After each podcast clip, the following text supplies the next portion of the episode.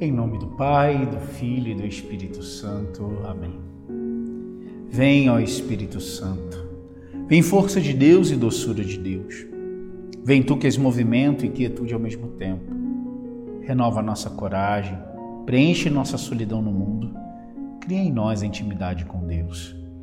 Já não dizemos como o profeta vem dos quatro ventos, como se ainda não soubéssemos de onde vens nós dizemos: Vem Espírito do lado transpassado de Cristo na cruz, vem da boca do ressuscitado.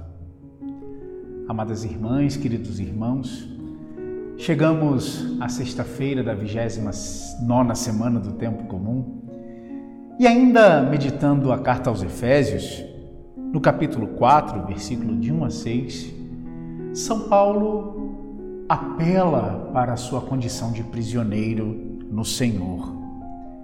São Paulo está preso e pede aos Efésios que possam caminhar conforme a vocação que receberam.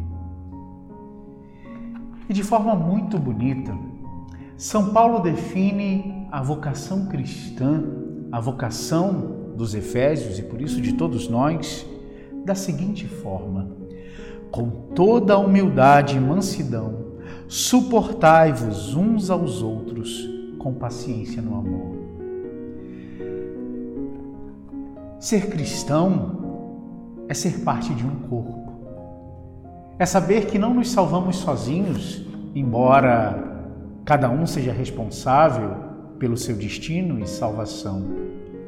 Mas nós somos chamados a dar suporte uns para os outros.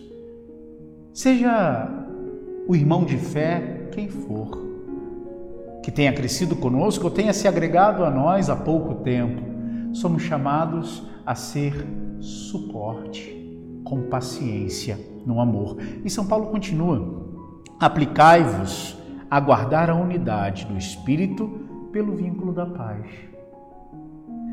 Se há um apostolado, queridos, que é necessário urgentemente que nós vivamos hoje, é o apostolado da unidade.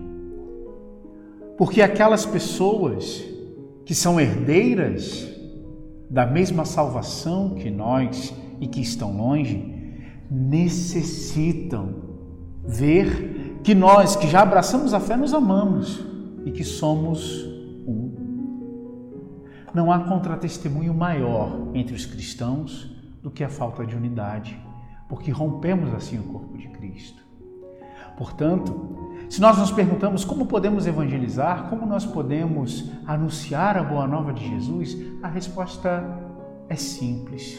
Comecemos por sermos um só corpo e um só espírito, como também temos uma só esperança a qual fomos chamados.